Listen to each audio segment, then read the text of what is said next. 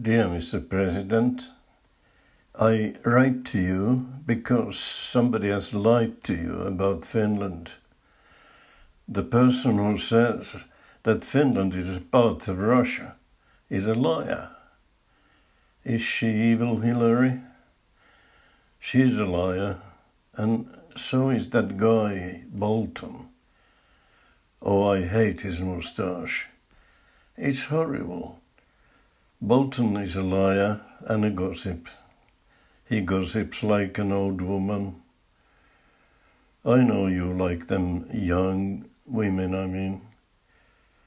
Mr. Epstein also liked them very young. He was filthy rich, but he died in his prison cell, hanged himself. He knew Prince Andrew who lives in London. London is in England. They do have nuclear weapons.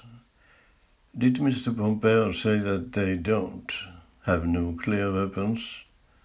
Don't trust, don't trust him. You have handled this corona crisis very well. Some people have died. It's true. But it's not your fault, Mr. President.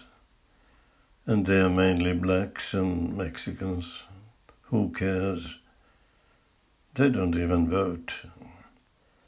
I'm quite sure you will be re elected, and then you can make America even greater.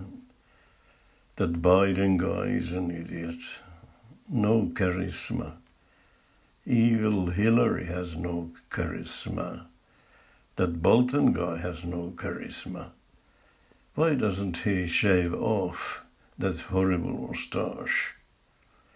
But you, Mr. President, you have loads of charisma.